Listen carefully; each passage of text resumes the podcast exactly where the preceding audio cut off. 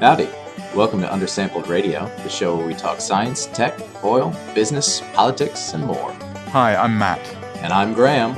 Together, we're the hosts of this circus. To follow the conversation, make suggestions, or rant and rave, please visit the forum Software Underground at swung.rocks.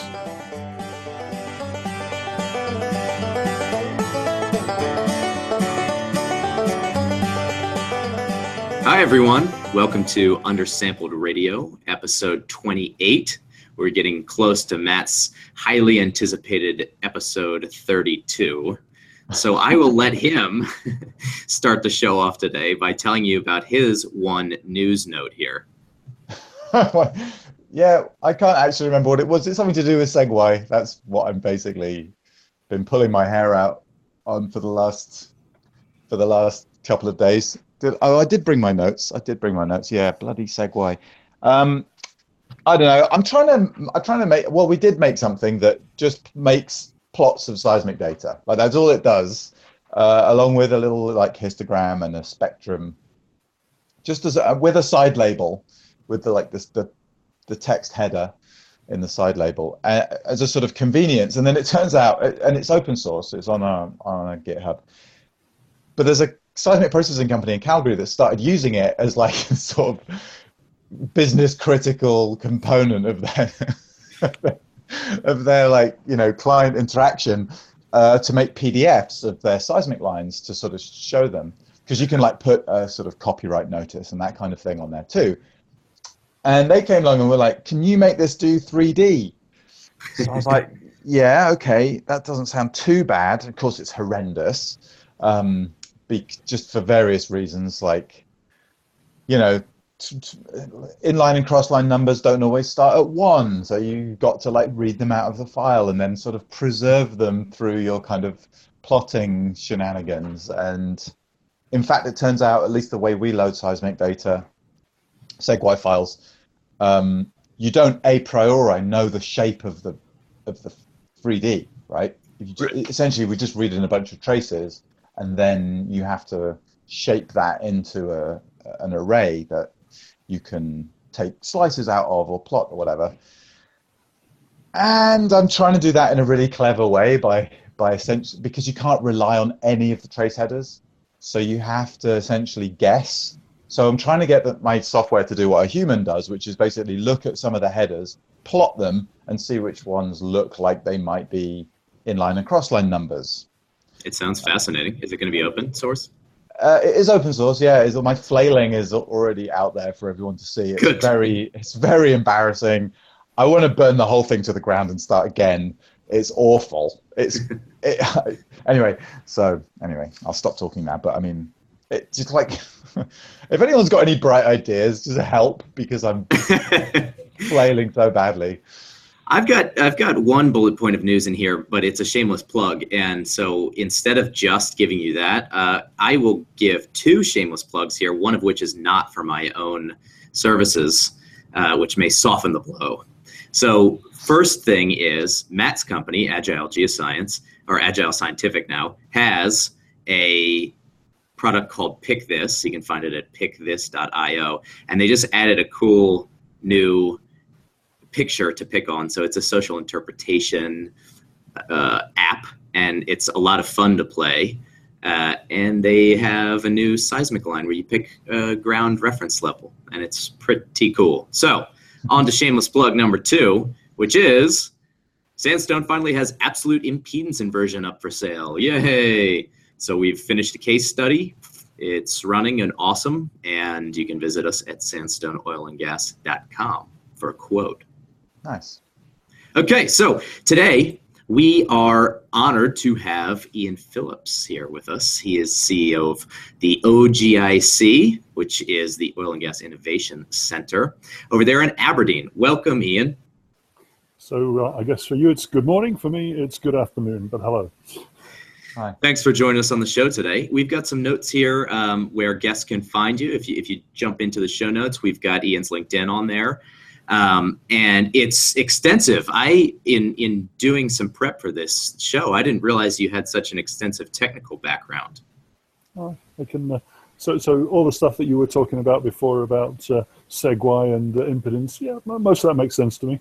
Although, although I'm from the uh, from the dark side, I'm a reservoir engineer by training. So, uh, in the early, early part of my career, I was doing all this 3D reservoir simulation nonsense, which uh, is even more of a dark art than seismic interpretation. I like it. Um, so it was uh, you got an engineering degree, went back and did some business stuff. How did how did you wind up in, in business from from engineering? So um, I did a first degree in civil engineering. I loved the degree. I hated being a civil engineer with a passion, and I looked around for some alternative. And I stumbled across this weird thing called the oil and gas industry. And um, I actually joined Shell as an IT trainee. I was learning all about massive, great IBM computer mainframes. And they sent me offshore to learn all about the offshore industry.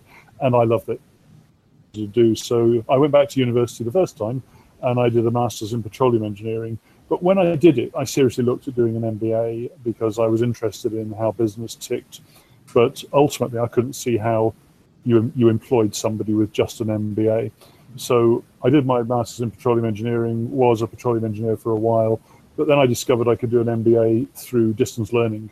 And so this was in the days pre internet. So I used to get box loads of books delivered to my house and I waded through them at midnight and one o'clock in the morning and uh, had to physically attend events to sort of get that, that human interaction thing. But yeah, I, I got an MBA. And as a result, I've most of my career since then, I've kind of straddled the technology or technical and the commercial interface. So in the late 90s, when I worked for Halliburton, I was part of the early range of integrated solutions people where a service company was trying to figure out how to make a bit more money by investing some cash in a client's project and getting a better than normal return. Um, more recently, I've uh, been involved in trying to set up a business to do carbon capture and storage as a try and make a business out of climate change. Um, unfortunately, when we set up the business, there were something like 1,200 projects worldwide, which looked like they would go someplace. Unfortunately, they all relied on governments, and I think about four of them actually happened, all in the US, and perversely, all the CO2 is being sold to, would you believe, oil companies to produce more oil. So, uh, hey, stuff happens. So for the last two years, you're right, I've been the chief executive of this thing called OGIC, the Oil and Gas Innovation Centre. It is one of eight innovation centres funded by the Scottish Government. And they came up with a very clever model. Uh, the basic idea is to use government money to help companies to do innovation. And we sit on the interface between what companies need to do and what universities can do. And we facilitate introductions and we have a small pile of cash to provide grant support to help make it happen. Hmm. And does does anything what goes on at the actual location in your offices? Are there companies working there? Do you lots of no. host people? No. no. So we, we are a straight facilitation agency. So what we do is a bunch of events. We both create our own events. We attend other people's events, trying to engage in conversation with companies in the oil and gas sector, which could be anything from a large operator through small operator, tier one service contractor, right the way down to probably a good half of our customers are actually one and two man startups. And right. what we what we offer is a proposition which says if you've got a problem that it looks like university land can help with, well, we can probably help you find the university. Um, for, just for clarity, I'm funded by the Scottish government, so the answer is a Scottish university. Uh, but then if we find that university and there's a project that looks like it's usefully to be done, then we provide financial support to help make it happen. Oh, that's really cool. So, so my team are basically project managers and business development people. Um, one particular thing we do is you get assigned one person who holds your hand from pretty much the first meeting right the way through till the end of the project. So you've got one point of contact unusually for a government funding agency, we have a couple of people like myself who are from the mainstream of the industry. So that makes a huge difference. If you're a company wondering if the government can help you, to have somebody who actually kind of been there, seen it, and done it is pretty important. Totally. So you guys out on the street looking for new projects? So you are in the happy position uh, with the downturn. What's happened is the, the original big vision, which was a really big projects is not what's happened because so many companies have just said, you know what, that R&D budget is toast. So what we've got is a lot more smaller projects. And right now we've got plenty of cash available. Uh, a typical project for us might be $150,000 uh, with a company, and we might be providing a 50% grant. So we're providing $75,000 straight cash.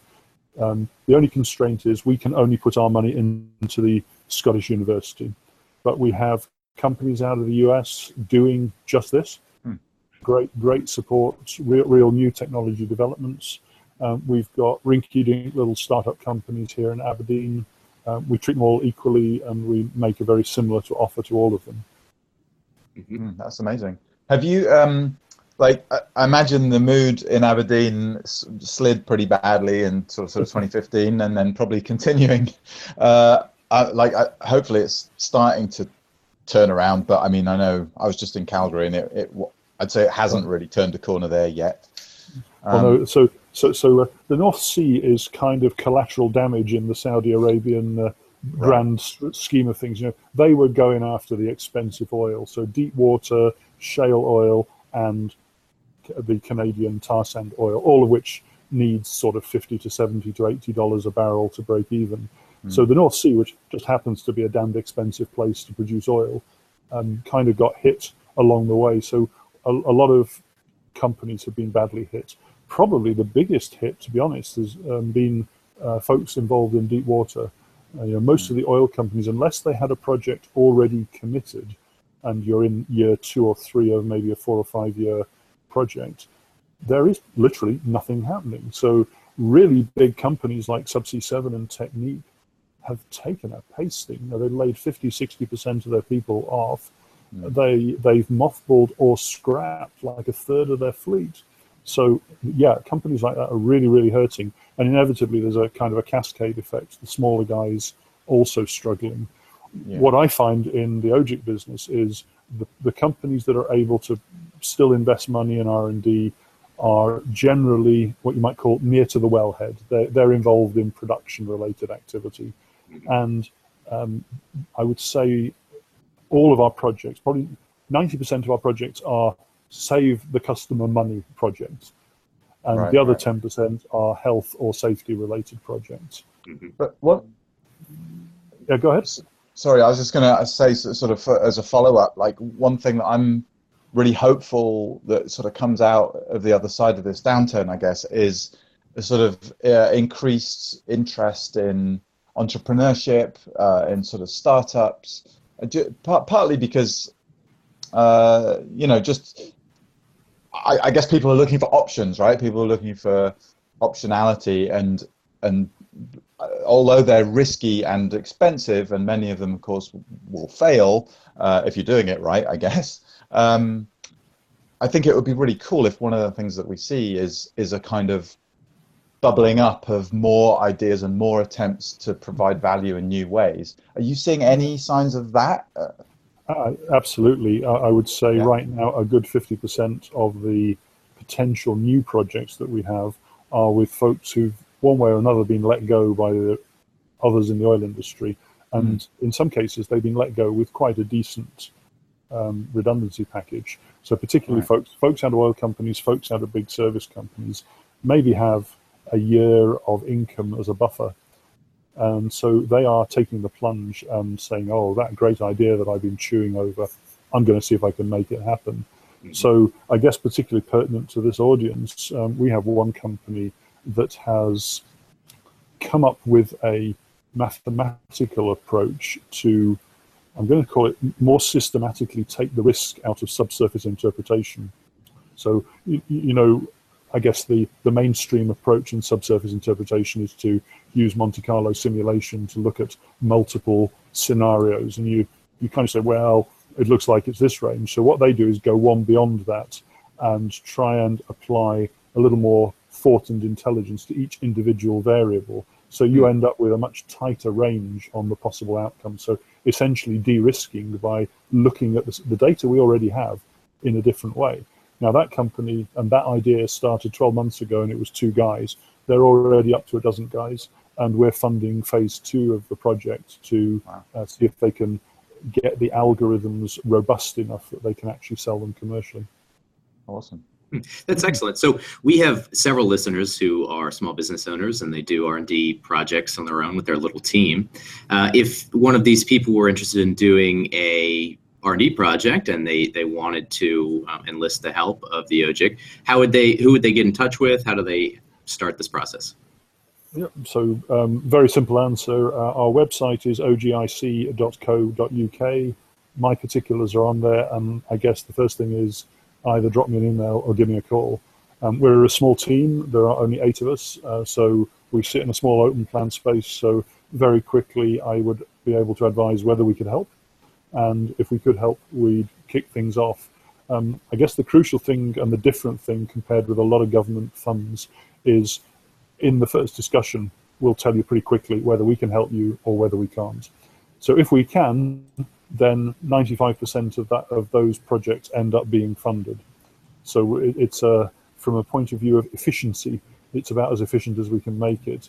Um, also, we'll tell you if we can't help, and if we can't help, then we we also have a, a remit to point people to other sources of money. Now, clearly, some of, some of the audience will be US based. Um, my knowledge and our, my organization's knowledge is essentially about UK money that's available. I, I'm learning a little bits and pieces about the US arrangements as I go along. But if you've got a company uh, in the US, for instance, that thinks it could use university help and figures that maybe a grant of 50% would just make life a little bit better, well, my number one metric is how much leverage do I get? So, how much extra money can I attract into a Scottish university? I'll also ask a few pointy questions about application to the North Sea because that's you know a little further down the list. I got metrics like that, but ultimately, even if it's a US-based company and you never end up in Aberdeen, actually that's okay. Excellent. It sounds like a great program. So while we've got you here on the program, I, it seems like you're in uh, a unique position to answer this question, which we've been asking of m- many of our guests, which is, and it's shifted actually just in the past couple of weeks.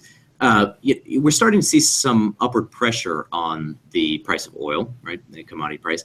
Um, do you find uh, across the spectrum uh, that that there's the possibility that the downward pressure is proportional to the production. Right. For example, um, once it, it, one one viewpoint could be that once production picks up, um, it's very it's it's fast enough to get high production rates on in unconventionals, thus deflating the, the price again. Do you do you find that to be true? Do you think that there's some hope? So, so um, I, I guess I'm old enough to have uh, seen not just one, but like three or four of these downturns. Um, Right. this, is, this, this is possibly the most brutal of the lot in this in in the sense of the proportion of the the fall and the duration of the fall. Um, so I'll make a couple of comments. One is we are a market which is completely abnormal. If you're making cans of baked beans or you're making Kri- Krispy Kreme donuts, you quickly understand if there's no market and you stop making them, and you the the price can flex and the supply can flex very very quickly. Sure. We're we're in an industry which has got on the big offshore projects a five year lead time, and the so that has historically led to quite long periods of glut as oil price drops because there's an oversupply. Companies stop investing in projects, and then eventually all the price comes back up, and then it takes a bit longer for people to get comfortable, and then they start investing. I do think that the particularly the phenomenon of shale oil and to a lesser extent shale gas has fundamentally and completely changed the marketplace. You've now got relatively for relatively modest investment and for a very a, relatively short time frame, you can switch on more production. So I th- I think that shale oil is now the big um, what do I call it control valve on price. As as soon as price goes up a few dollars, a few more shale oil plays, or even just down to a few more shale oil wells, will be economic. And with payback you know, the, the, dominant production is, is less than 12 months on these wells. So the whole economics, the payback is fast. And as a result, I think the I, I, cannot imagine the market going back to where it was anytime soon. And when you look at the absolute quantities of shale oil, I mean, I know reserves are a complete pig to try and figure out, but the in place is enormous, and that's just in the US. Um, you know, there are places around the rest of the world where the resource ownership is different, but you know, the in place is just vast. You know, like 15 and 20 times the currently known in place oil from conventional reserves. So, you know, if China decides to do shale oil, or if Europe decides that hey, we can actually do with a few a bit of this, you know, it just trashes the any preconceptions you had about the market. So oil is Krispy Kreme donuts now. Pretty close. uh, I mean, maybe not quite so flavoursome, but uh, uh. that's right. Uh, interesting. It, it's a it's an interesting standpoint. I mean, wh- how do you uh, is Deepwater done? I mean, you know, these are ten year projects that come on, and they're I don't know. Can so, they compete? So, so BP's just um, approved a huge investment in Deepwater Gulf of Mexico. Literally in the last 48 hours, it was at Mad Dog 2 uh, at something like $9 billion of investment. So, no, I don't think it's dead, but I do think some of what you might call the wilder frontiers probably ain't going to happen. So, you know, um, famously, Shell has pulled out of Arctic exploration because that was always going to be damned expensive, yep. probably in deep water with a, a few random sprinkling of icebergs. And you know, it's just it's just in the too hard category. Mm-hmm. Um, a different question. A different question is who's got all this oil? Because you, know, right now the, the, conventional reserves dominated by national oil companies. Um, the shale reserves actually mostly dominated by small organizations. I mean, okay, some of the big guys are beginning to get into it, mm-hmm. but it's not really, you know, this sort of rapid turnaround, quick, fast stuff is not what big oil is particularly good at. So I think there's a big challenge for big oil you know, in the in the sense of the BPs and the Shells and the Exxon Mobils and the Totals of this world as to where do they find viable oil uh, in the next 20 or 30 years. Well, that is a tough thing to predict. yeah, yeah. As, as, in wearing my uh, university lecturer hat, I could say discuss. well, let's talk about that for a second. Uh, um, I have a, a, note here in in the uh, show notes. Uh, you're you're an external lecturer at Aberdeen Business yeah. School. Um, how's that going, and, and how much time do you spend doing it? Um, so, the root, the origins of this are when I did my MBA. Um, I contributed to the statistic that said 80% of people who did an MBA quit their current employer within two years. I, I did that. So what I did was I, I, I went and I worked for uh, Robert Gordon University, which is one of the universities in Aberdeen, and I created a module called Oil and Gas Management, which is pretty much a high level overview of the industry. And I continue to do that. It has changed a lot, so it's now entirely digital. It's available through a virtual learning environment. I've recorded video versions of my lectures. So, uh, but it's uh, fundamentally it's there, and I do it because I enjoy doing it. The the interaction with people hungry for knowledge about the industry is massively stimulating. Hmm. And uh, it, what is the sort of uh, interest in those sorts of courses? I mean, I guess anything related to oil and gas, whether it's technical subsurface or management stuff? Like is there still a, funnel of students coming into those? So there is there are still students but the the uh, sort of bums on seats has gone down sharply and that is true uh, to the best of my knowledge it's true across all oil and gas related programs. So um, my alma mater at Heriot Watt has had a significant downtick in applications. They've still got a lot more applicants than they have places but it's you know, the, the, the, when you've got a downtick, it means you're generally standards just go down a bit. There are new programs coming in, and they've been struggling. And for the oil-related but not technical courses, so things like an oil and gas MBA, they've mm. seen like 60, 70 percent drop off in uh, in attendance. So it's uh, it's hurt the universities quite significantly. Oh wow! Yeah. Mm-hmm. Yeah, it's uh, you know that you you don't always think about all the knock-on effects of of these uh, these downturns, but I mean it can result in you know funding decisions and the aspirations of young people and things that actually take years and years to ca- turn around. So, wearing my Society of Petroleum Engineers hat, we have a um, one, one part of our program is outreach to schools, and um, one of the things our message in the rec- in the last six or nine months in particular has been, sure the industry's hurting, but it ain't dead, and that message has been a surprise to quite a lot of people. So, um, a little earlier we were talking about are we seeing any sort of uptick now, despite the you know, the continued job losses which are still happening in the Aberdeen market there are companies now recruiting. So I've actually seen uh, adverts for reservoir engineers in the last few months, for example.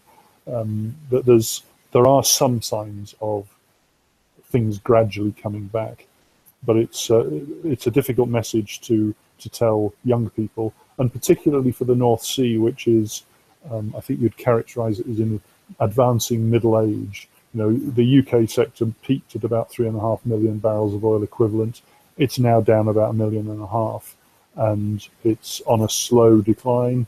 There are things that could be done that might improve that, but ultimately it's it's kind of old. We found most of the big, blindingly obvious fields, and now we're finding a lot of much much smaller accumulations, and yeah, yeah that, that, that's typical typical as a, as a basin matures.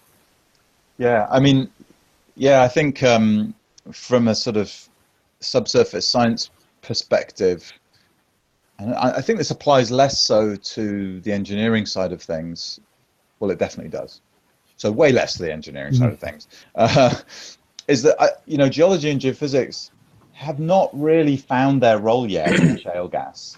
Like I would mm. say that they're, um, you know, geologists and geophysicists do of course work on those projects. Many of the geophysicists are actually more involved in the completion side of things, microseismic and so on. Um, as far as sort of exploration and characterization goes, my observation at least, and, and this could be a bit out of date because it's a while since I worked shale, is that the contributions from geoscience are, are not um, not there yet when you compare them to sort of rank exploration or even oil sands. Um, yeah. so, so, my observation is that the um, I guess the technical challenge with shale is fundamentally different. So you, you, you find something like the Marcellus or the Bakken, and it's vast areas. So to be honest, whether you tell me to the nearest cubic kilometer or two of how big it is, it, it's enormous. So the, cha- the, ch- the challenge is a different thing, and it's how do you confidently access the reserves?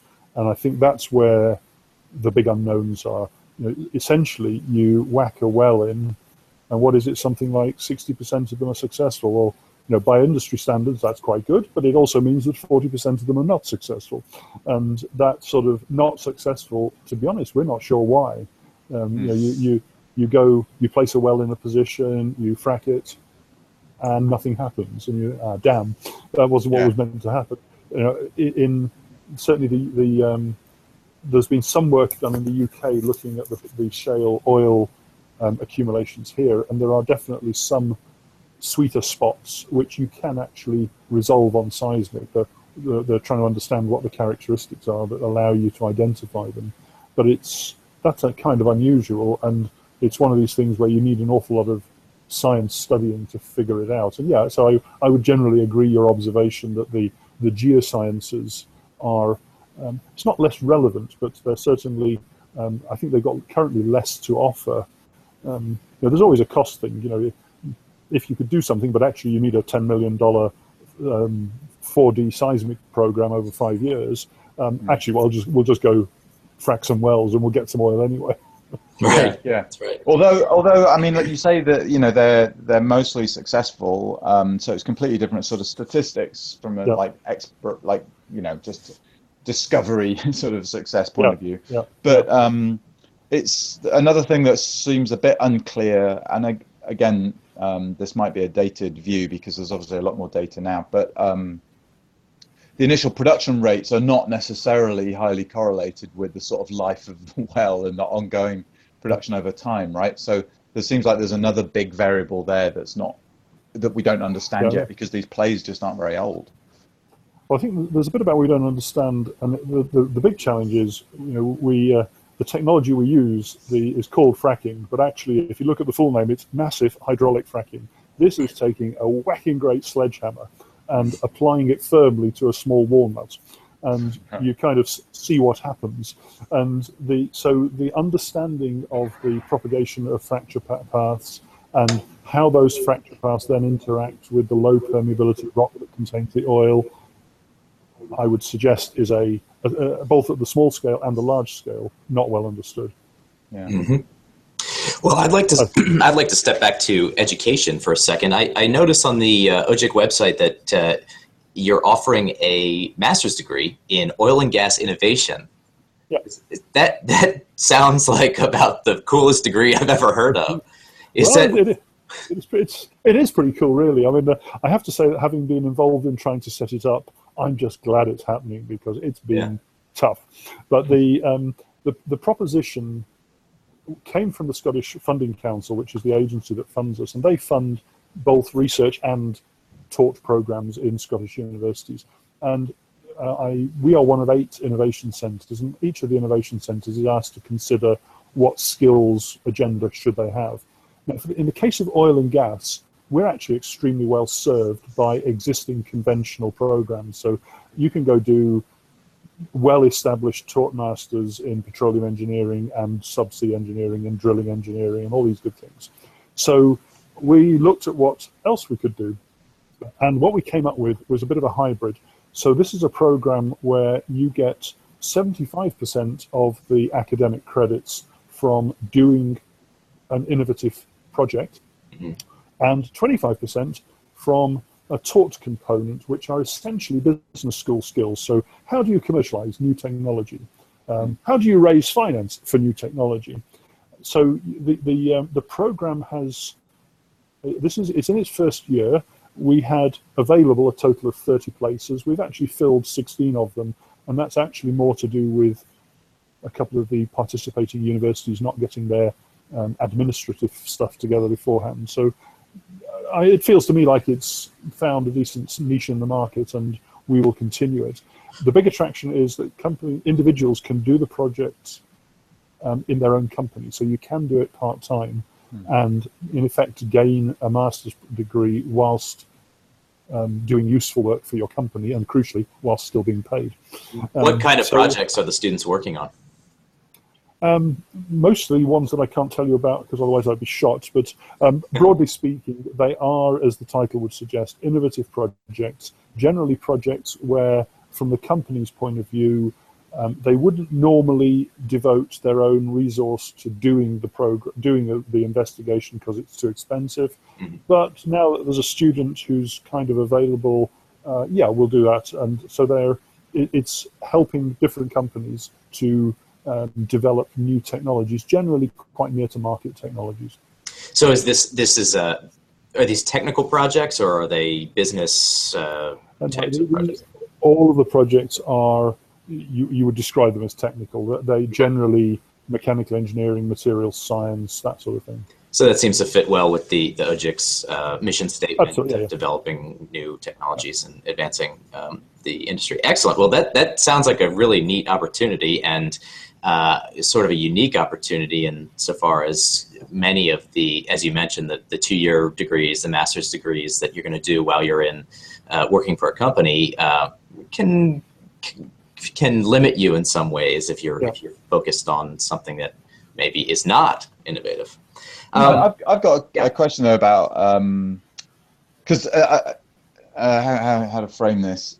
You, you may, you may disagree with my opinion or premise here, but uh, I'll give it I'll give it a shot. Um, I feel like the the things that you would do, the things that you do to be sort of innovative as a as an individual or as a team, are not necessarily the same. And I'd say even go so far as to say in some cases they're the opposite of the things that you would do to generate an innovative culture inside an organization or an innovative culture indeed in our in our community of you know geoscience or say SPE or something like that.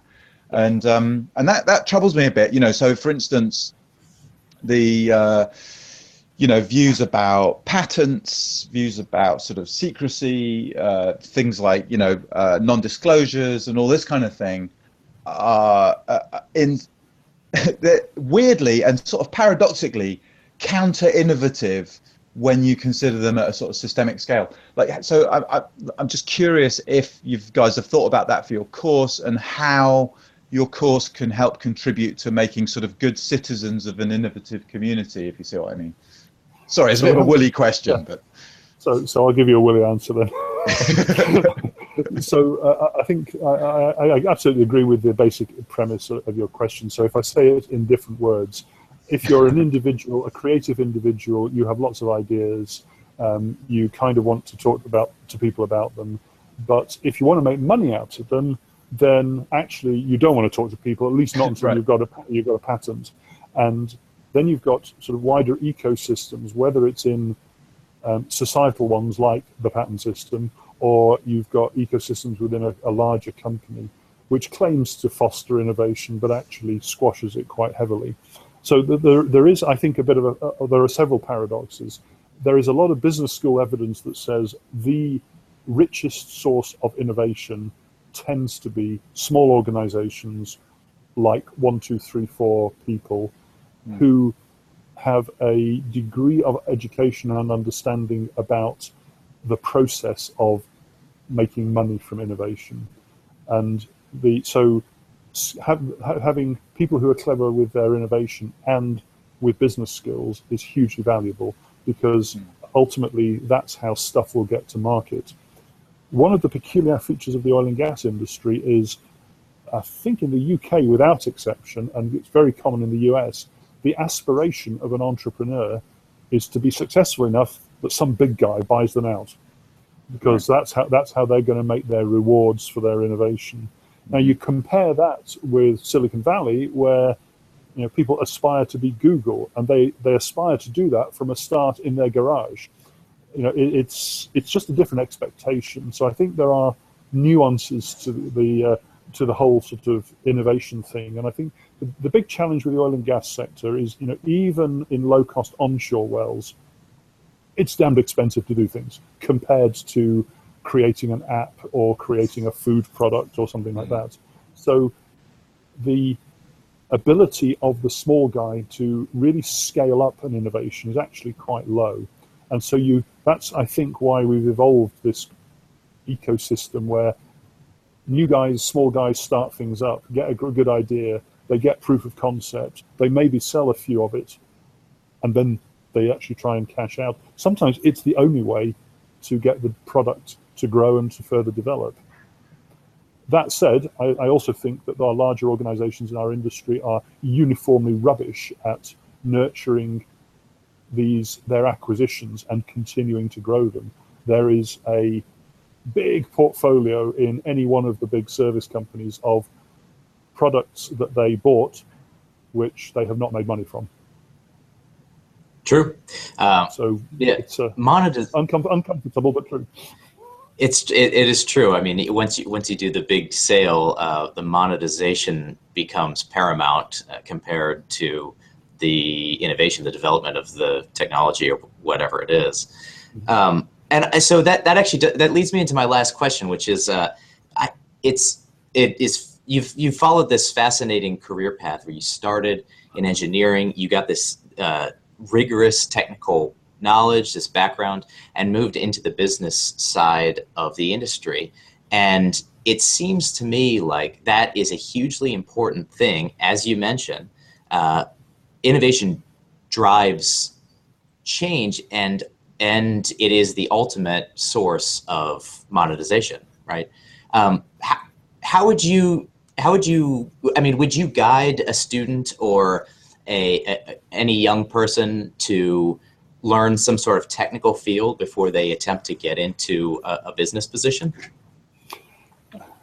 yeah, so I, I, have an opinion which is not uni- universally held or not universally popular, but I don't see the point of just doing management education. I think you, you, I think it's great to have management education, but to have a business that you apply it to. So if you, for instance, do computer science and you get involved in uh, a new web-based company, and you, in addition, get business skills, and that helps you to grow the company. I think that's brilliant. But Yeah. folk, folks who, you like, just get the management skills, so they know how to read a balance sheet, they know they know how to do um, sort of rolling one company into another. At least they know the theory of it. I mean, we sort of need those functions. I get that, but whether you need people who are just doing that, and that's that's all the skill they've got. That's where I struggle a bit. So, um, a personal view, I favour the get the technical skill and then add uh, the management skill. Second, second follow-up question: uh, do, Can you learn the business skill by doing it, um, or should should is it beneficial to go get that MBA? Um, you can learn it while you're doing it. I'm not sure you will learn it just magically by osmosis. I think there are, is some value in doing what I will call some structured learning. Mhm. Does it need to be an MBA? I don't think so. You know, there are pretty good short management programs that are available in various places. Um, in the UK, we have a structure where you can do a certificate in management followed by a diploma in management before you scale the heights of an MBA. So I think there are there are different levels of program which are appropriate. Sure, if your only plan is to get to be in the boardroom in a C-level position, an MBA is a pretty helpful tool to have in the armory. But if you're aspiring to be really good at technology innovation, I think it's useful to have some of the basic management skills. Do you have to take a, a couple of years out and go do an MBA? No. Yeah. Cool. Well, I that's it's fascinating to hear that from someone who's who's done it. So uh, I want to I want to thank uh, Ian Phillips again for joining us on the show today. Uh, thanks for coming on, Ian. Pleasure. Cheers, Ian. Guys, join us next week on Undersampled Radio for the holiday episode, in which you will hear Matt and I's Kiki Christmas gift guide. uh, see you next week. Bye. See you, bye.